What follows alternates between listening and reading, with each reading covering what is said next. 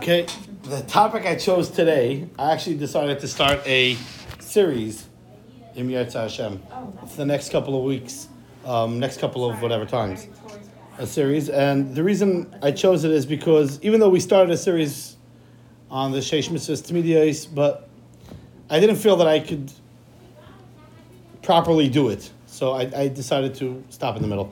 But um, what I want to do is on the, I want to talk about the five senses and I want to do one on each one of the five senses, one share, um, and I'll share with you whatever I can on it. Hence, we call it a share, and we'll try we'll try to tie it into that month or that parsha, wherever it is. This one was easy, just worked out with parsha Snayach and parsha El Chedesh Cheshvan, it just it worked out great. Um, so I didn't have to do much work on that on that front. So I want to work on one of the senses. Now, what are the five senses? We're going to start with that obviously sight, hearing, taste, touch, and smell. Those are the five senses that a person has. And a person needs to obviously refine all his actions and all his gifts that Hashem has given him to use it in the proper way. What are we supposed to learn from these five senses? Maybe we'll learn some fascinating facts about them and some ideas about the senses as we go through them.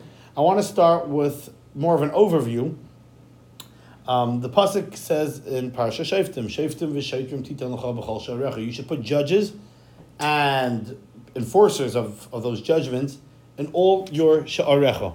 Sha'arecha means your entranceways, your cities. But in the Shlach Kadosh and uh, a lot of other Mefarshim uh, explain that a person has entranceways to his body, and a person has to put watchers at the entrance of his body entranceways to make sure that nothing that is not supposed to go in goes in, and nothing that's supposed to come out comes out. Has to be protect has to be protected. And obviously, the entranceways of a person are his eyes and his nose and his mouth and his ears, and a person has to protect it. Whatever goes in and comes out is exactly the way it's supposed to be, and that's what the pasuk is alluding to. Titan all your openings and all your entranceways, a person has to protect them. The one that's probably the hardest to protect, and uh, is probably the nose, because your ears you can you can Hashem built up within them uh, things to be able to close them, um, and if a person sees that he's about to hear something he doesn't want to hear, it's very easy to close them. It's, again, it's not very easy. It's but it's what? Is the eyes harder? Uh, the eyes you can just close. Eyes? Eyes are very Oh, easy. oh. You can close your mouth. You can close your eyes. The ears and the nose are probably the hardest, but nose being even harder. Hashem put into your ears.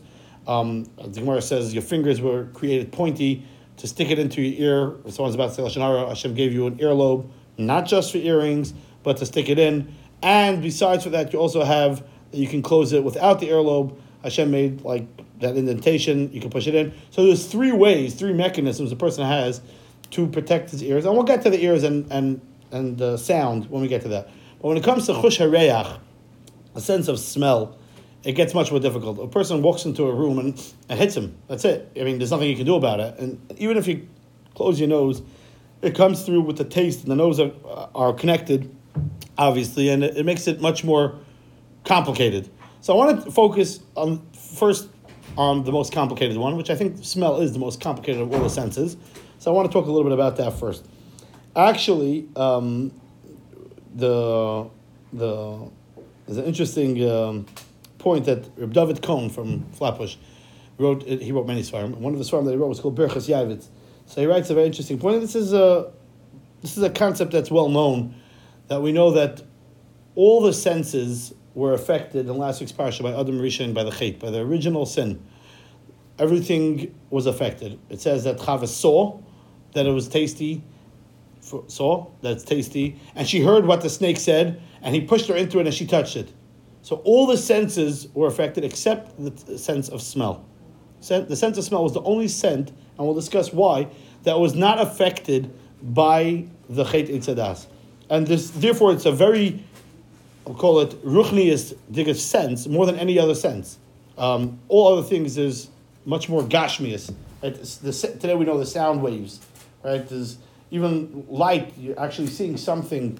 Um, smell could be. There's, it's just it's just a very spiritual sense, and we'll talk we'll talk more about that. But on that on that nukuda, before the Chet Eitzadas, Reb David Cohen says, and he proves this, there was no designated body part per sense. Your nose was able to see, hear, smell, talk, and touch. Your ear was able to see, talk, eat.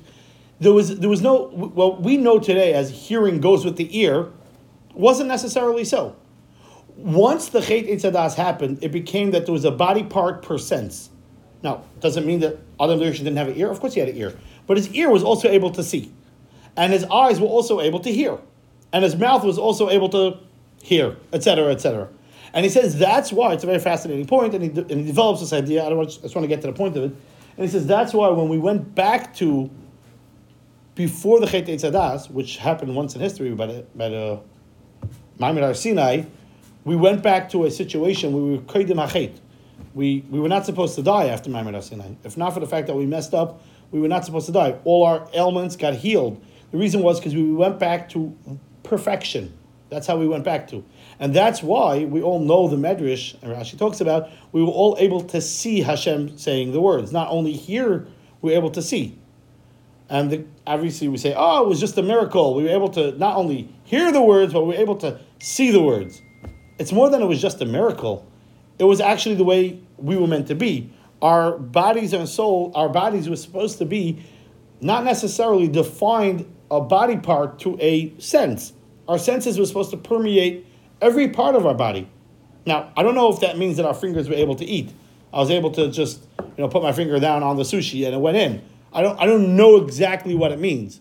I always say if I had one thing that I could change, I would love to be able to take out my eyes and like put it on my finger so I could see behind me or under the desk without having to bend down. It would be a very convenient thing. Why Ma- wouldn't you just rather have another set of? I don't want another set of eyes. I have enough. I have enough problems with the one set of eyes Hashem gave me. I don't want to have to deal with two sets of eyes. So, but if I should be able, to, it should be able to be able to be removable. I could take the eyes and move it, you know, different places. But apparently, it was able to be like that. And in fact, he says when we talk about Hashem hearing, Hashem seeing, so it gets very complicated. It's called Hagshama. It's a borderline kafir. If a person starts giving physical traits to HaKadosh Baruch Hu, obviously, whenever the Torah talks about it, Hashem saw, Hashem heard, Hashem hit. So it's obviously anthropomorphically speaking, right? Giving Hashem a, a body which he obviously doesn't have. But according to Rabbi David Cohen explains it, he says that once you understand that even man didn't necessarily see with his eyes or hear with his ears or speak with his mouth, then it becomes much less complicated to understand that Hashem also could not have to use a mouth to speak or eyes to ear. Now, it's not exactly because we're not Hashem, but it makes it a lot more easier to, easier to understand. And and this concept actually, if you look at it, Rashi says, when Rashi talks about Marmar Asina, Rashi uses the words, they were roya es hanishma. They were able to see, usually translated in school as what's usually heard. Meaning what's usually able to be heard, they were able to see.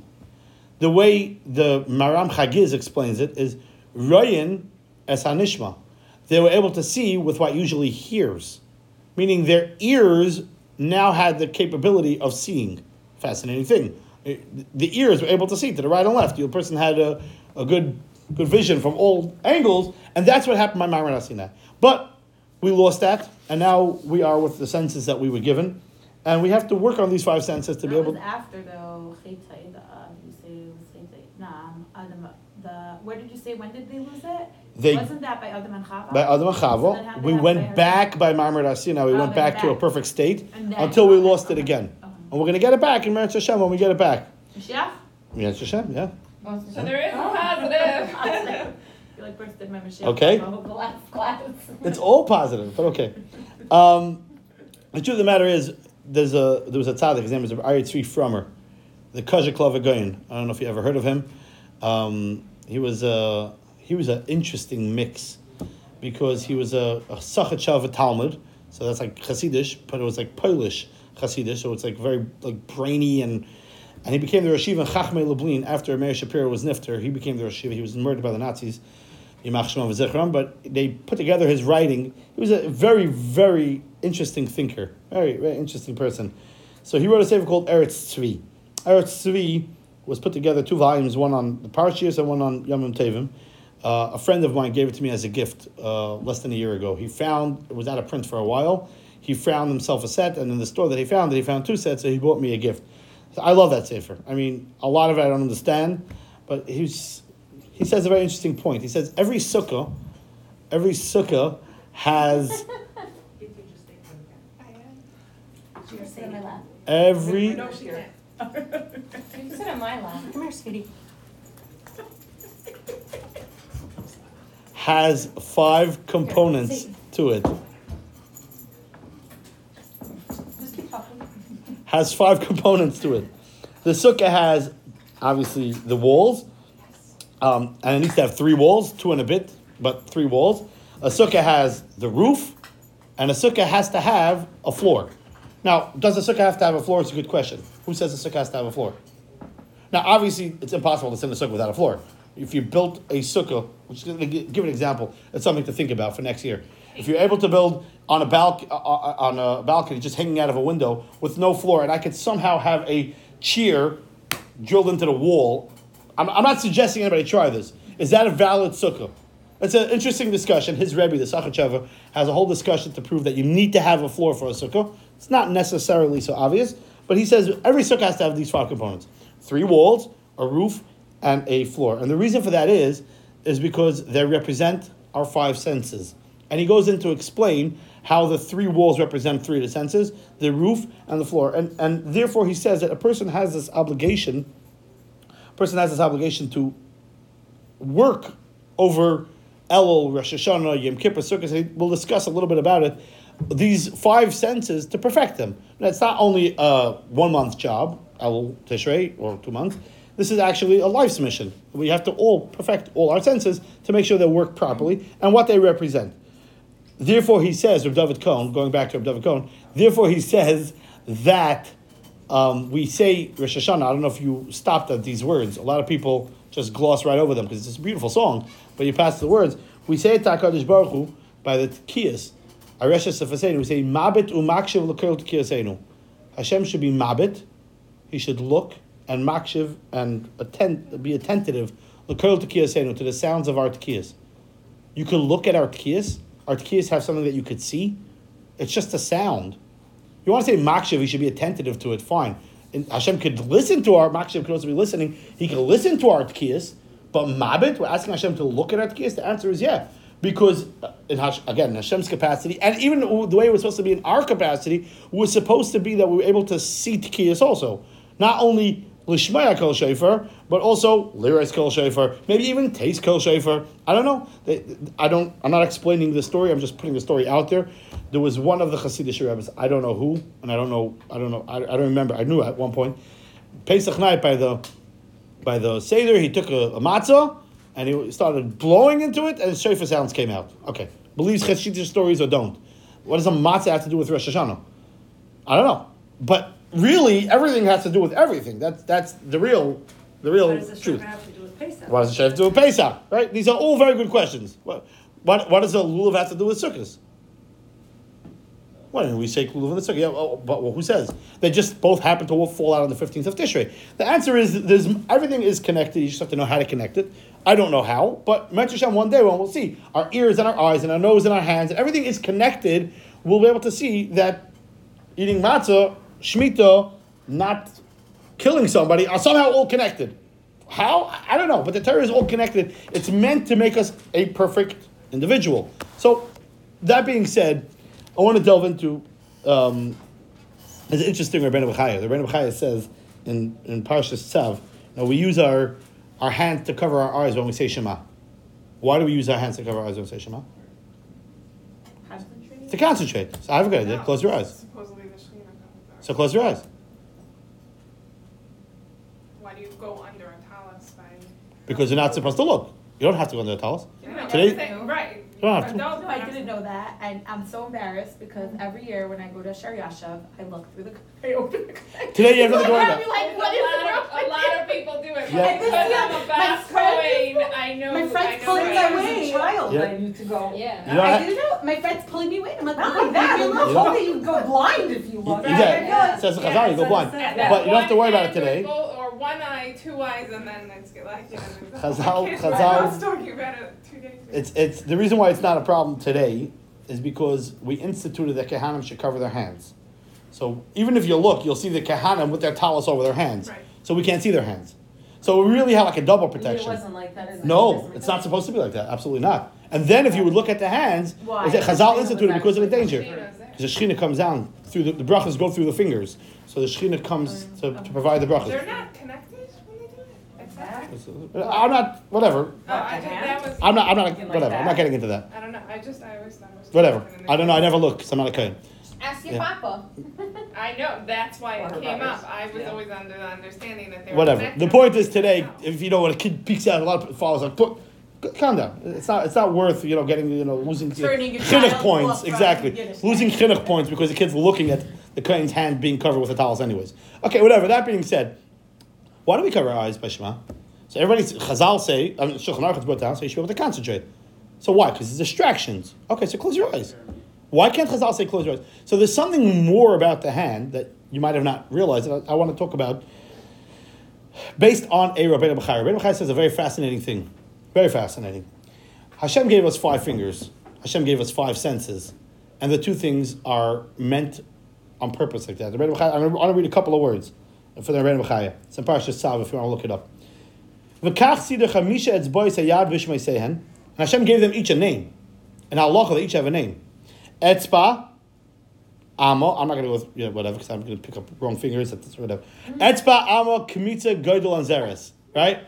I don't want anybody to think anything. Right? So we know this is called the Geidel or the Agudol, or it's called the Chazal because it's the big one, Geidel, Gadol.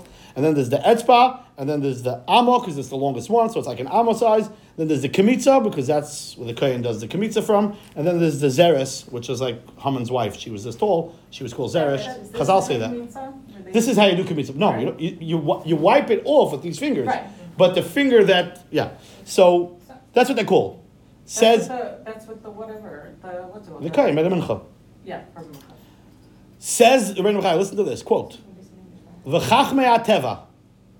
The, the scientists, you're quoting, "Kasu b'sifreim." They wrote, "Ki kishem shekol ever ve'ever me'ever aguf nirvol te'elis miyucha beguf." Just like every body part was created for a specific purpose, I still don't know why I'm missing my appendix, but I Hash- literally just if thought- Hashem, you know, uh, whatever, Spleen fine. or whatever. Today they know already this one. They, they, they figured it out recently. The appendix, I think they still didn't have anything. Whatever it is. And some body parts have more than one function. So, kach chamesh etzboi shebiyad. Each one of your fingers serve a function. Kol echad ve'echad mehem nivro te'elis miyuchad. I don't know if you knew this.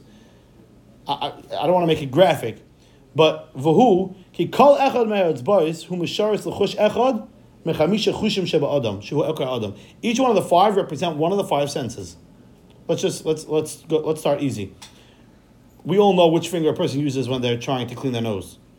Right? That finger. No, it's, it's, it's he's quoting this. He says this. Harisha, I'll, I'll read it oh, inside. Because I was sure you were making an assumption about each of us. Just in case you don't believe me, I'm going to quote it inside. Harishon, the first finger, hulakaneh hapeh. It's meant to wipe your mouth. A person uses his thumb specifically for his mouth. v'hu shabai chushatam. A person wants to, right? A person wants to clean himself. Every mother goes, come here, I'm going to wipe your face, right? Why do they use the thumb? I don't use it. Okay? You just lick them directly? No, but I would use the regular, like not Yeah? Your index finger? Okay? I don't know. Uh, agudel, he says, is meant for the mouth. V'hasheni, and the second finger, I'm, I'm quoting inside.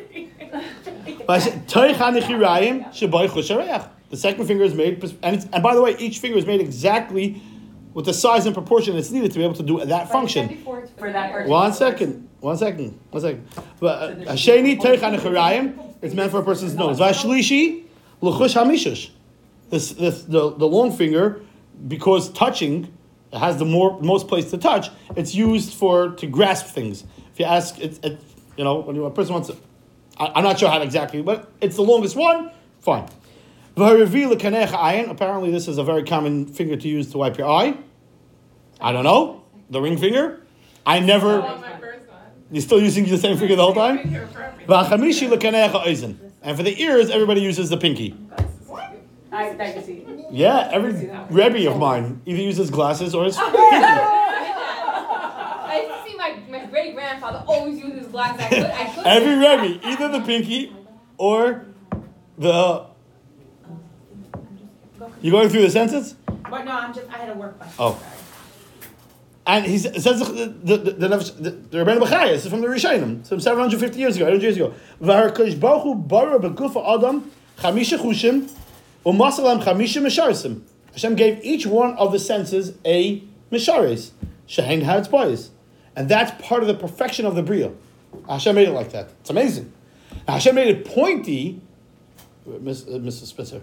Hashem made it pointy, so you should be able to. No, I'm just no. I- I'm getting to your question. In order, you should be able to fit into your ear. That's why he made it pointy. He could have made it squared, Right. right? So he made it pointy in order they should fit into your ear. The point is that these five. I can't believe that I. So there I'm should be a direct proportion between a person's pointer and their nostrils, By the way, Google it. Each individual. Well, Google I've heard it. that junk, I've heard that joke.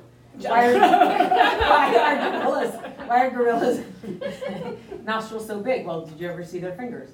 So now. Uh, Google it. The But truth of then- the matter is, there is a science to the fact that people's fingers are proportionate. Yeah, I guess I'm just a little bit surprised because like, because you never heard of it.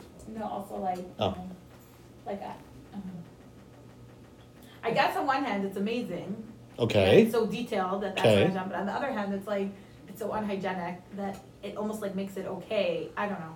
I'm not sure where my head's at with this. I'm trying to We figure it out. consider it unhygienic today. but Okay. The things that they Right. used to do, I don't know. the know. way I people wonder. used That's to use the the thing. bath, I'm Yeah. saying, the way bathrooms were kept. 500 years ago, your grandparents would have been thrilled with this shot because they didn't have your question. Got it. Got it. Okay, So- so I've been um, affected by society. Sadly. Uh, you eat with a fork also, right? Yes. Yeah. I- I'll be tired. It's not so posh that you let it eat with a fork and a knife. What knife. do you mean? You have to use your We live in today's generation, so we No- follow today's generation. no. But if you go back to the way it was, forks and knives were not used. It was very, it was, it was Do they the opposite. It was, it was maybe also? That is not a halachic. I'm asking. Okay, we'll, we'll, we'll go off. So let's. really. Therefore, think about it now. Listen to this now. Why do we use our five fingers to cover our eyes when we say Shema? It's- one to car, to car, different. So, on a very simplistic level, we can say right now, because we're giving our five senses, Hashem, this is for you. I'm giving it all to you, Shema Yisrael, Hashem Hashem Echad. But I don't know who likes math here or gematrias. If you add up the five names of the fingers, as I mentioned them, Agudal, Etzba, uh, Amos, Kmitza, and Zeres, the five together are begematria, Shema Yisrael, Hashem Elokeinu, Hashem Echad. Exact. And we're not talking about like 45, like an easy gematria, like Lech Lecha is 100 because he was 100 years. Uh, no, we're talking about it's like a couple of hundred, and it's exact. Agudal et- plus, plus I'm sorry, plus Yad. Agudal Etzba, Amos, Z- uh, Kmitza, Zeres plus Yad, because you also have the palm, you put the hand, equals exactly Shema Yisrael Hashem Hashem which also equals Hashem Melech Hashem Melech Hashem Melech Hashem. No It's because this is what when we're giving away our everything to Hashem, we're saying, I understand you gave me these five senses, but I'm devoting them to you. And not only are we devoting them to Hashem, we are now going to try to focus on one of the senses, and we'll start with smell today. It's very apropos to start with smell today for two reasons. As we said, in Parashas Noach, it plays a big role. Pasuk says when Noach finally comes out of the Teva after the deluge, it says, "Vayiven Noach mizbeach Hashem." He builds an altar and he's mark of karbonas. And Pasuk Chafalev, "Vayarach Hashem esreach hanichayach." Hashem took a whiff of that carbon, and Hashem was feeling in a good mood. And that's what Hashem promised. I will never bring a flood again. Something about that smell gave Hashem pleasure. I'm using words that obviously I shouldn't be using, just trying to bring out the point. In fact, I saw today for the first time the Ohr HaChaim HaKadosh. I, I learned with the Chavruso. The Ohr HaChaim HaKadosh says, that's why it says in the beginning of the parasha, Elo told us Noach Noach, because Noach Noach looks like it says Nichayach together, because Noach Noach brought about a Nichayach, a Reach Nichayach to Hashem. That's why it says like that. That's the Ohr HaChaim HaKadosh says. But anyways, he brought the smell of the karbanos, brought Hashem pleasure. We'll use those words. Brought Hashem pleasure. Now, why, when Hashem smelled that, that Hashem's like, you know what? No more floods. What's the sense of smell? What does it represent? And it's even more apropos because there's a Sefer called Bnei Yissaschar, we've quoted it here in the past, the Dinover Rebbe. The Sefer is written based on the Yom Tovim, or better yet, the months. It's written based on first Shabbos, and then Nisan, Iyar, Sivan, Tammuz, and he goes through each month, and he talks about the Yantif in the month, and he talks about the Shevet that's represented by that month. And he always starts out, the first chapter, he always discusses which body part is get, is Muchavan connected that month, which sense, which um, which um, astrology. Each, each month is represented by a letter, by a midah, and he goes through each month. I guess she hung up. Not interested. Um, maybe. If she- if she'll call back, we'll know. The wife, Yeah. the wife, Um, spousal unit. the the Bnei says, let's talk about. I'm just going to read you a quote from Bnei Yissaschar, and he's quoting a Sefer Yetzirah. Sefer Yetzirah is perhaps the oldest sefer in the world, either written by Avram Avinu or maybe Moshe Rabbeinu by mistake. Oh, she's quoting it by mistake. Ended the call. I don't know how to do this.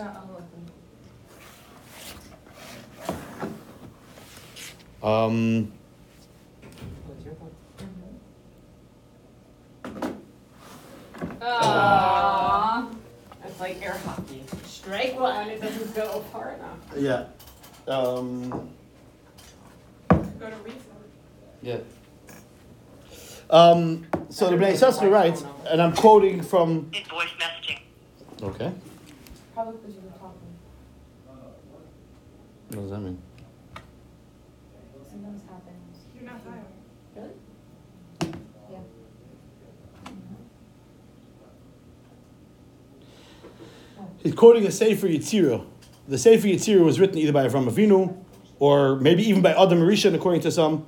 It's a it's the first Kabbalistic work, and there's a lot of very cryptic things in there. The Gra at 12 years old started making amendments to it and you know changed the gersas on the Sefer Yetzirah at 12 years old. But I want to read to you what he writes in Chodesh Cheshvan. The Bnei Yissaschar quoting the Sefer Yetzirah. Quote, the Sefer Yetzirah, quote, Himlach ois nun, the, the letter nun is king in the month of Cheshvan, the letter nun, Bireach, and the sense of smell. V'kasha loy keser, and Hashem put a crown on it, v'tzirfon zebezeh, and he combined nun and smell. V'tzar by akrav ba'olam, and Scorpio, scorpion, is the is the the astrological sign. Umar cheshvan b'shana, v'dakin b'nefesh, it's the flanks of the zachar and the keva, are the body parts that represent this month. So you could do on your own time, figure out what the scorpion has to do with this, and what the flanks have to do with this, or what the letter nun has to do with this. I want to talk about Reach. That's my point. Apparently, the month of Marcheshvan is the month of smell. Now, what exactly Mar has to do with smell is very difficult because we don't even know what Mar has to do with anything. Mar is one of those months where it's like, uh, yeah, Mar Cheshvan, uh, Rachel said. Anything else? No. Uh, it's like nobody, there's nothing about Mar. But I wanted to hear a very interesting point as to the connection. He says, and he brings down the point that we mentioned before, that Adam Rishon sinned with every one of his chava, and Adam sinned with every one of their senses except for smell. If you look at the, if you look at the chumash though, it's possible to suggest that they even sinned with their sense of smell. And I want to read to you the psukim where they sinned. It says the snake approaches. Vatomer. Um, no, vatera isha. The woman saw. Kitova eitz lamachol, taste. V'chisavahu le'einayim, it looks delicious. V'nechma eitz lahaskel, brings intelligence. Vatikach, and she reached out, and she ate it. She did four. Does it say anywhere that she used her smell? We said no before. But if you look back, when the snake starts her, the conversation with her, it says. Now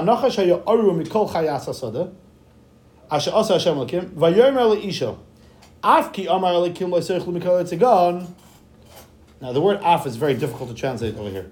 Afki amar lakim. Also, Hashem said, "Don't eat." Also, you don't start a conversation with also. Also, you owe me hundred dollars. I mean? Also, it's the first thing you're saying. What's afki amar lakim? So some translate af as in Rashi. Shema amar. Af is perhaps Hashem suggested that you shouldn't eat. That's how Rashi translates it. But af definitely very much, and Kitty already pointed to her nose. Af means a nose. So it's as if the snake was trying to get also the nose involved. It didn't work. She didn't use her nose, but the snake was trying to get the nose involved in the chait.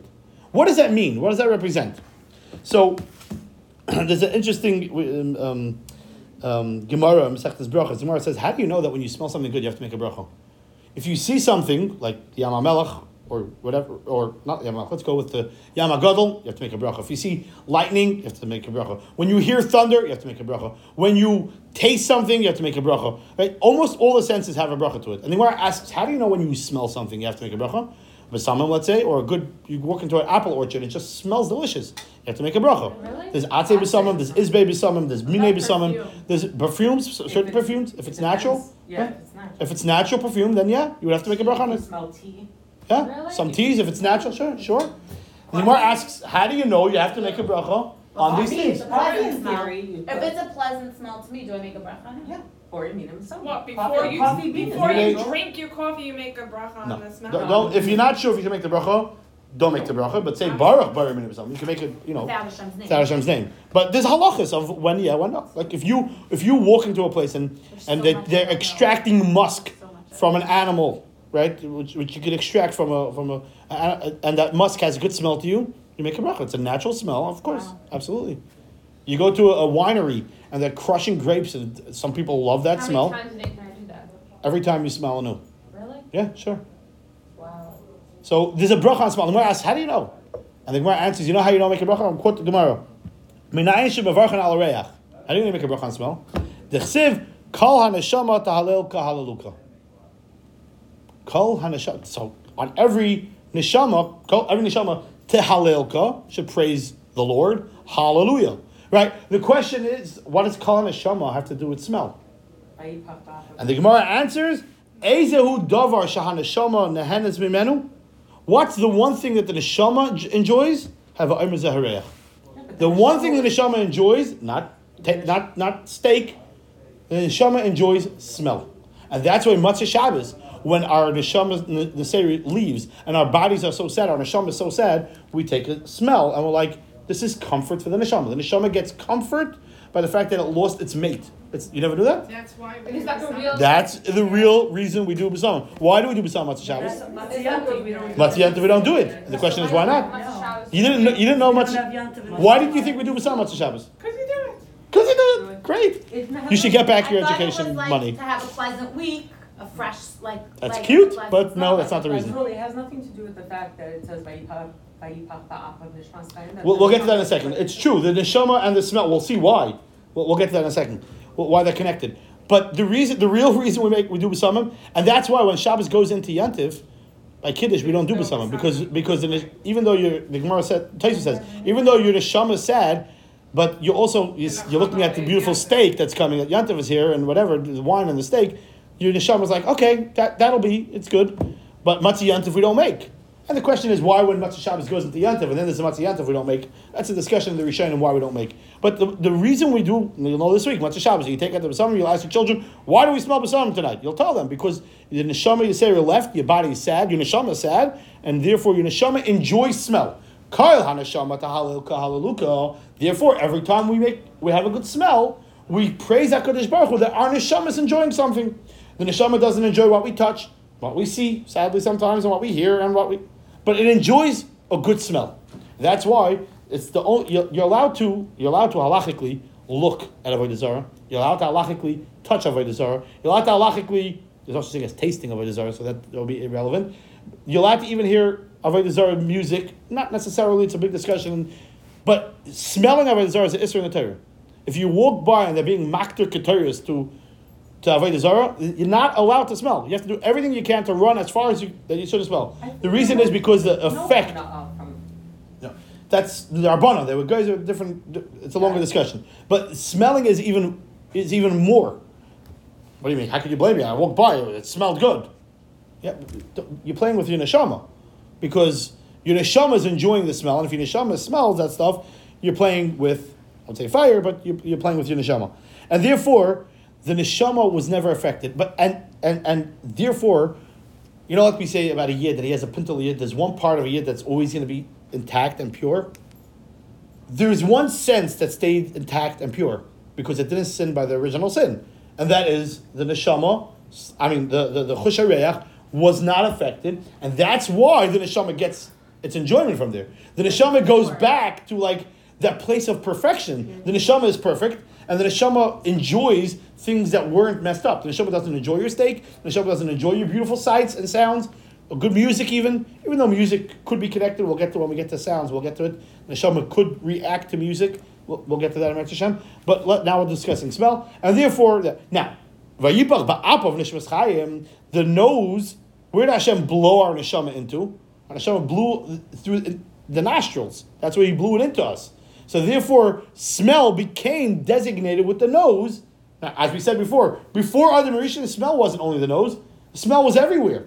But once we sinned, as we said before, and now each body part got a designated sense, the sense that went with the nose was the smell because that's where Hashem blew the neshama into, and that's where the neshama gets its benefit from. And that's why, as we started, smell is the most spiritual of senses. There's nothing tangible. You can't see it, you can't hear it, you can't touch it. It just smells, and it's just it permeates. It goes right into your brain, and and we'll we'll discuss more about that in a second. Happens to be the Medrash Rabbah says interesting Medrash Rabbah last week's parsha. Another a riddle for your children this week. Medrash says Amar Reb Chanina ben Sanson. Interesting name. Reb Chanina ben Sanson said, "Arba ba'af." V'nevdu ba'af. There were four people in history that started that sentence with the word af, and it was also their downfall was with af. Ve'elohein, these are the four in history. Nachash, af ki amar elikim, v'sara oifim, Sar HaOfim, he's the odd one out in this one because you don't hear much about Sar HaOfim in history. Adas Korach and Haman. Who's that last girl? Oh, Korah. Mm-hmm. Quote, Vayomer, Medrash continues, Nachash Vayomer Isha Af. Sar HaOfim, Af ani b'chalomi. Af b'chalomi. I also saw in my dream. He started with the word Af. We know how the Sar HaOfim story ended. The guy was hung in the gallows. Adas Korach. Af leil eretz zavas chalav adrashav Yisrael. He didn't bring us to Eretz Yisrael. We know where they ended up. Haman, Af le'avia Esther. Esther didn't bring anybody else except for me to the party. That was the beginning of his end. When you start with the word af, it, it ends not well, says the Medrash. Okay. Coincidence? Perhaps, but there's such thing as coincidence in the Torah. What's the connection between af being also the downfall? We know that when Yaakov Avinu came in with his gift for his father, Yaakov Avinu, you know who that is? Yeah, yeah, yeah. Good? When he came in with the gift for his father, after he tricked, as if he was being Esav, it says that Yitzchak, Vayigash vayishakloi. he approached him, he gave him a kiss. Vayarach Asreach Begadov, and he gave a, gave a sniff of the clothing by Rachel and he gave him a bracha. That's what it says. Now, that's an interesting thing to do, to smell somebody. You could say that Yitzchak was blind, and his sense of sight wasn't so good. So he knew how do you smell the difference between Esav and Yaakov. Maybe he knew their smell. Just, you know, maybe that's what it is. But it seems to be much more than, than just that. Because he touched him, he tried that, that didn't work. Somehow when he smelled him, now Vayavarcheyu, we gave him a bracha. And Chazal pick up on this, and Chazal say, quote, Amr Rabbi Yochanan, Ein lecha davar shereichoi kasha, min hashetef hazeh shel izin. You know what the worst smelling thing in the world is? Goat here, peeled off from a goat freshly. It's that's what Yaakov was wearing on his hands to, to, to feel like Esau. That's the worst smelling thing, says the Medrash. Straight off an animal, it's horrible. And, he brings a pasuk. Va'at amrus vayarach esreich begad vayaracheu. And really, Yaakov sniffs that. He goes, "Oh, let me give you a bracha." Th- that's what he sniffed. Say Chazal. Obviously, he sniffed something else. Elo nichnas Yaakov nichnas ganeden imay. When Yaakov entered, he brought in a smell, a sense of like with of Gan Eden, Gan Eden, and it says begadov. That's what he smelled. And Rashi quotes in the Chumash. Rashi says that when he entered, Yitzchak was like, "Oh, this is the smell I know." Now it doesn't say he saw the light of Gan Eden, he felt the light of Gan Eden, he tested the light, tasted the light of Gan Eden, he touched the light. He smelled the, because Gan Eden is a place where our neshamas could go back to before sin, because we were in Gan Eden back when when our senses were perfect. We were in Gan Eden. We got kicked out of there. But when ya- when Yitzchak gave a, a, smell, a good sniff, he, took took in a smell and was like, "That's Gan Eden." That he it brought him back to a place. I'll say a story uh, before I continue. Reb Simcha Wasserman, He had one son that survived the war, and he was Rav in L.A. and then he moved to Israel. He said oh, he said over a fascinating story. There was this family in L.A. that became from, and their family both of their families were not from, they became from, and it was time to make their son a bar mitzvah, and they it came out of, on Shabbos. Um, they were making a, an event, and they rented a couple of rooms in a hotel for Shabbos. And they invited their family, and on the invitation it said, "You're welcome to stay with us for Shabbos, but if you cannot uh, show up, if you cannot be there the whole Shabbos, we ask you to please not attend the event."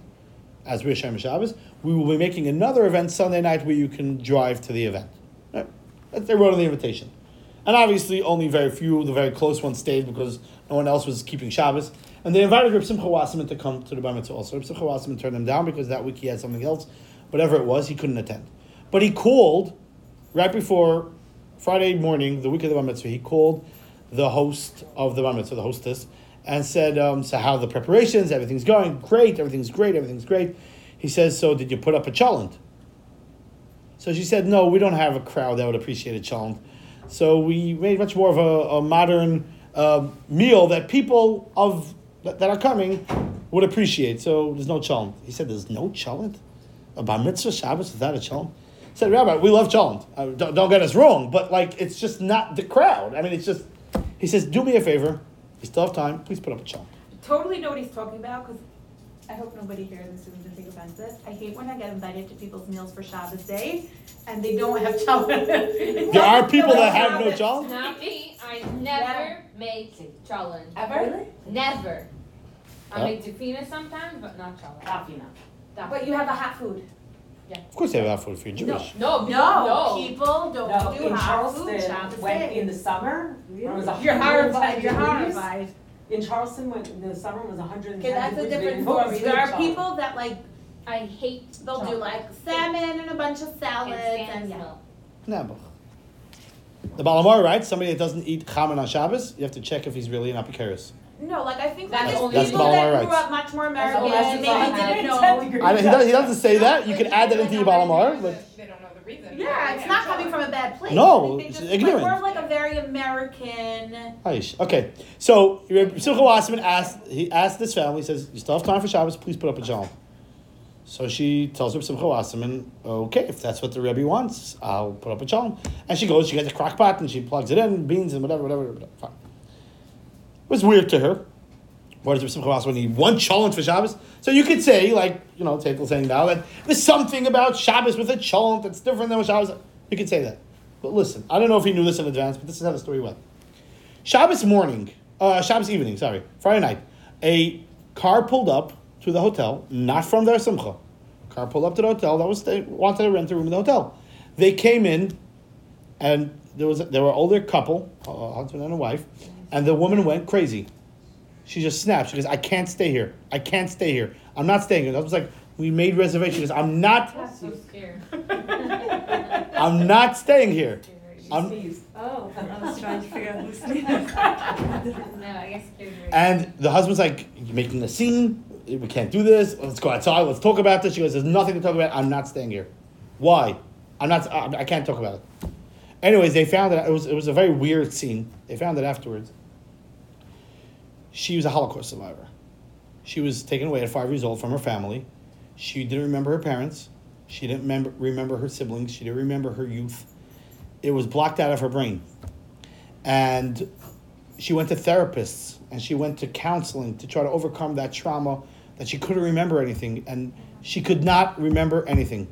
She walked into the hotel and she smelled the cholent and everything came back. And she said, "I can't stay here for Shabbos." strongest trigger for memory. It's this the smell has such a power. Oh it brings you back to a place 80 years ago Oh in some shtetl in wherever that she said, I, I can't be here for Shabbos. I, the traumas, what every therapist in the world was trying to do, one good bowl of cholent. We all know one good bowl of cholent does more than every therapist. right? but, but, but, but in this way, there's something about smell that brings you back to Gan Eden. Now, I don't mean Gan Eden, obviously. I mean, it brings you back to our place of where we're supposed to be. It, it, there's a nostalgic smell when you walk into your parents' house or you walk into your own home, and there's that Friday afternoon, that smell, or Shabbos morning, whatever, as you come down and the, the smell. Whatever, I'm not judging Freddie. Uh, Whatever, whatever food. I, I, I, I picked cholent, but it could be any food, right? You, you have that. There's something about your youth that comes back when you, like everybody has their thing that, that, that brings them back. I have just we don't know my thing is. My wife's listening, so she's wondering probably what it is.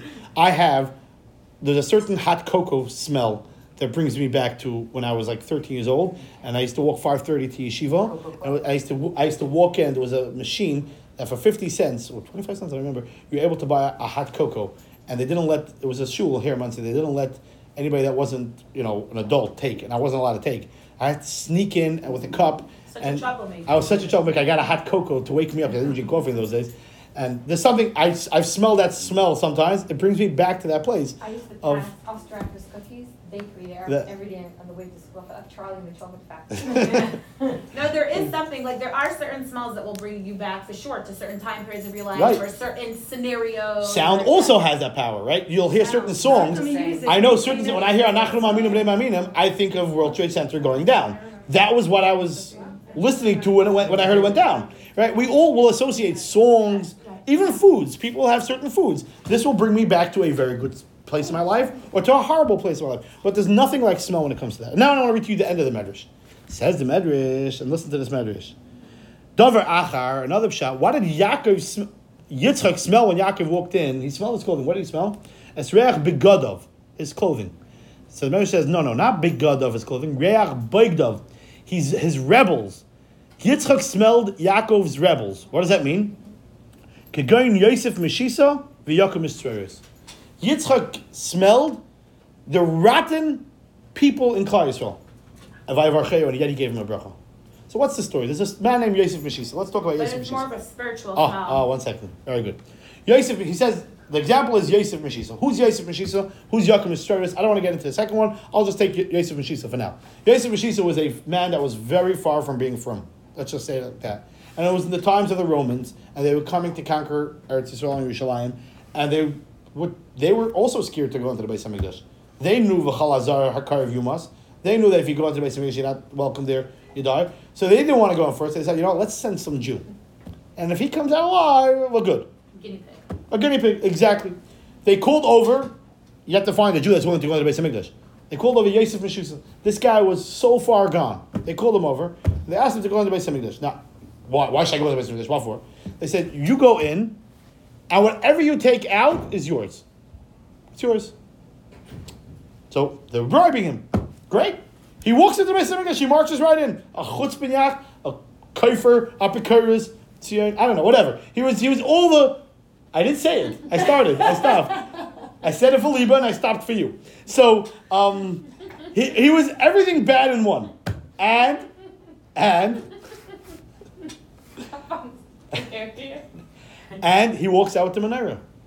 Nothing. I mean, if, you're gonna go pick something, the menorah was pure gold. He walks out holding the menorah. And the Roman general tells him, "Nah, not the menorah. What, what are you gonna do with this in your house? Menorah's ours. Go back in, take something else." And he turns to them and he says, Are "You crazy? I've sinned against God once. You think I'm gonna do it twice? No chance. Over my dead body, I'm not going in again." And they said, "You better go in, or else." And he didn't go in. And the or else happened. I don't know what the or else was because you guys are about to eat lunch. So I'm not going to tell you what the or else was. It, it's horrible what they did to him. Tortured him. That's putting it kindly. It's okay. It's Okay. It- it- it's horrible what they did to him. Oh, there's a reason we're not. What happened to Yosef Meshisa? The guy was a bum, but he One second, why didn't he die the first time? Like, why didn't? because obviously Hashem already had left the Beis Hamikdash. Beis Hamikdash was destined to be destroyed, right? It was there was no kedusha left here, but he went in once, so go on a second time. Like, like what's your problem? The answer is he went into Gan Eden. He went into the Beis Hamikdash, which represents the most perfect place on planet Earth, with the keteris, with the smell of of kedusha is permeating. He walked in once. He didn't mean to become from, or at least unrebel. It just happened. Vayarach es reich begadov, says the Medrash, Yitzchak smelled the reich of the boigdov.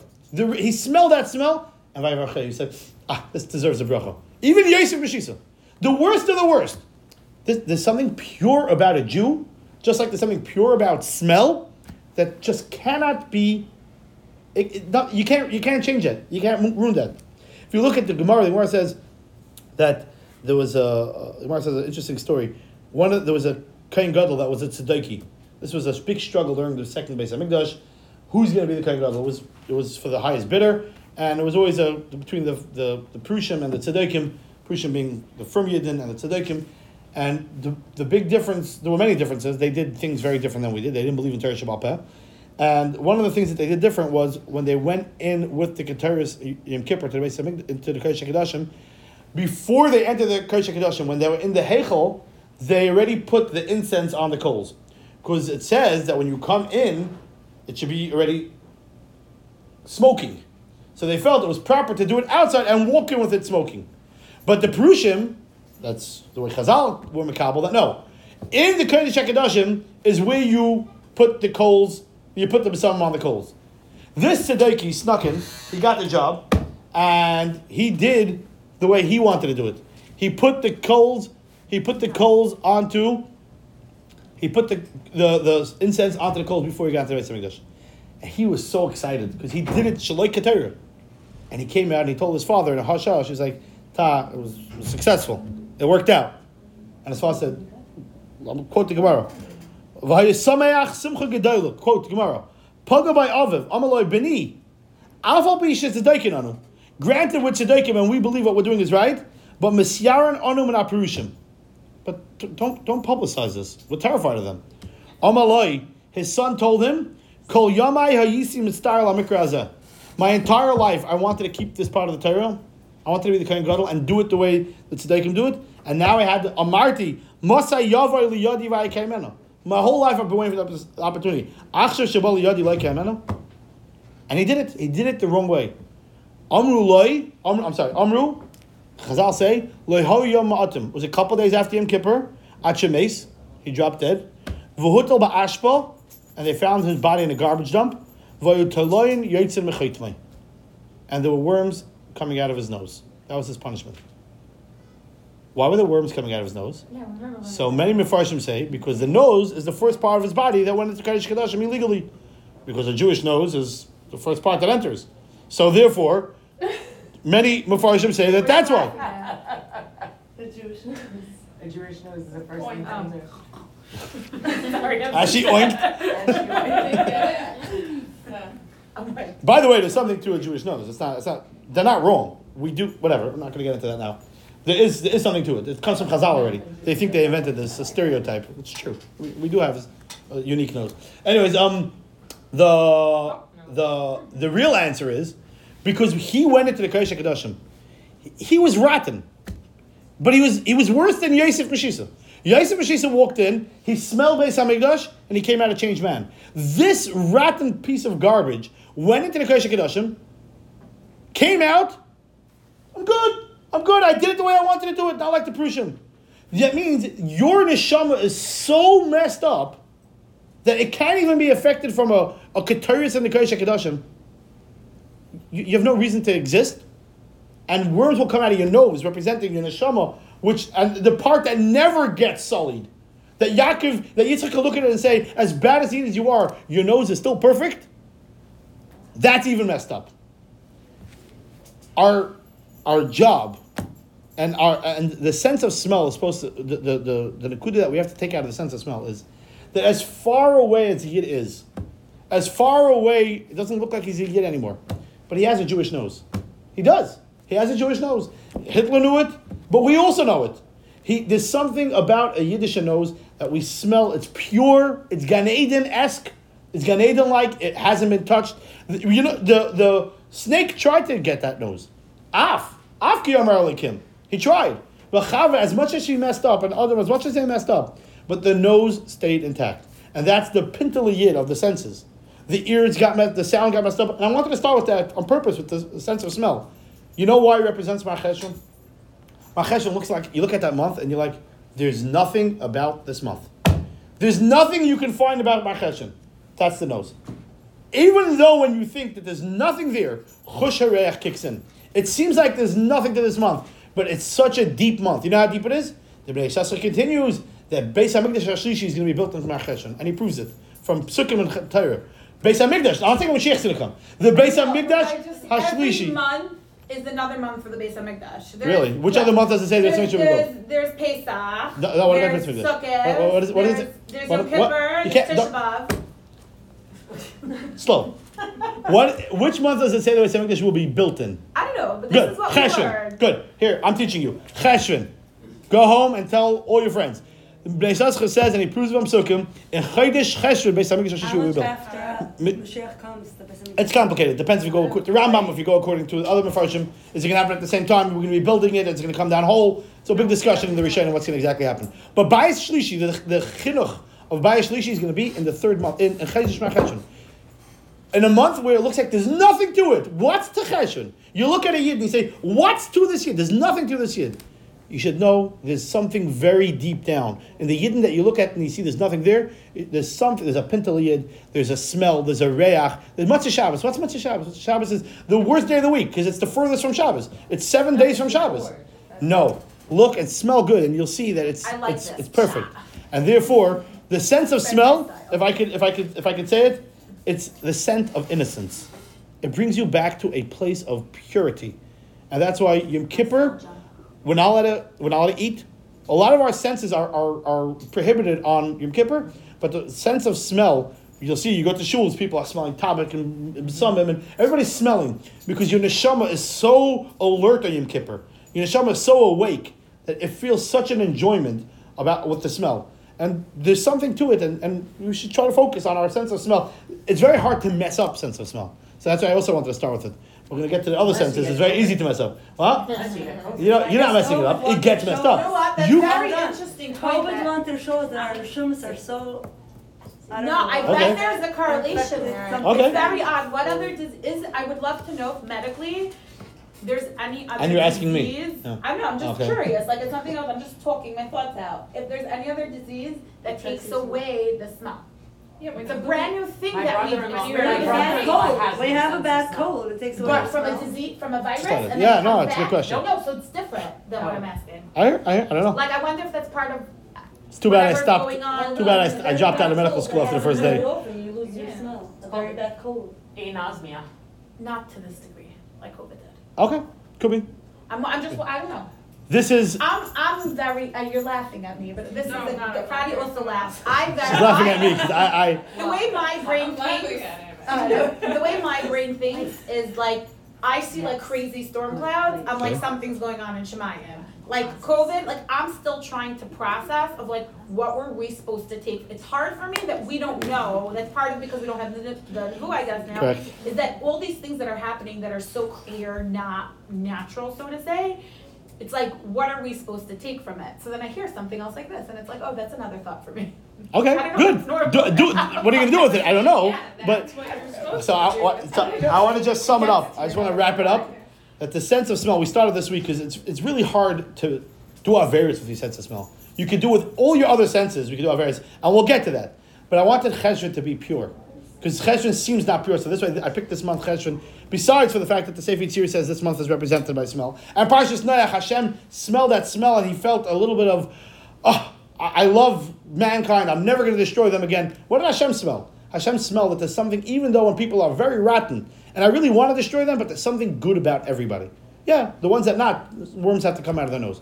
But when you see somebody, you say, you say I don't know, something doesn't smell right with me, right, with this person or whatever it is. Right? You're looking for oh, it something. smell me. It's, some, it's something we have to learn, and I, I'm not sure exactly how that correlates to the second finger. That you could do on your own. I'm not getting involved. That's the Should've Rebbe says. finger. I don't know. I don't know. But the bottom line is, this is the, a little bit about the sense well, and hopefully next week we'll get, uh, next month So what's we'll get into. That's I'm Uh. I'm not sure yet. I have to s- figure. This was kind of cool. I like this. Yeah, I love This this. is What do you guys want? Which which sense do you want See next? the No, I like that. It, well, is there any other sense that correlates to the month, right? Like, Well, you They said all that correlate to a month. said that So, is- Yeah. And there's only five, but there's twelve months. Yeah, so there's different, not only f- One senses, but also different functions of the body.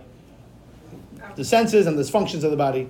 So you mean. There's eating and talking, both from the mouth, Right, right? so There's- you're saying, but you said smell, Yeah, which is cheshvan, Cheshvan, Right. so there's twelve months. right. But there's other body functions. What? So I'm saying, so it wasn't just. What's what, so it was I'm doing only the senses. Oh, you mean it was the So what's sense, of- it was kissing? smell, not Right. the sense. Correct. It was the function Reach. of smelling. Right. what? So what's Kislev? Is Um, there I have to look. I have to look. I have to look. Do you want? Do you want? No, Do you want me it's to do it? not- Because okay. No, so then it's not the sense Right? that's, Makes sense, it's not one of the five senses that is correlating to the month, it's one of the body functions. Correct. But But. It the, works today. if five senses happen to be five of the functions: Right. hearing, smelling, tasting. Sure, I but think I'm it's thinking very not sensitive. necessarily will never. Okay, we'll stop here for now, and uh, next month I'll I can either let you guys know in I advance have what to it is, be or honest with you, or tell when me. you started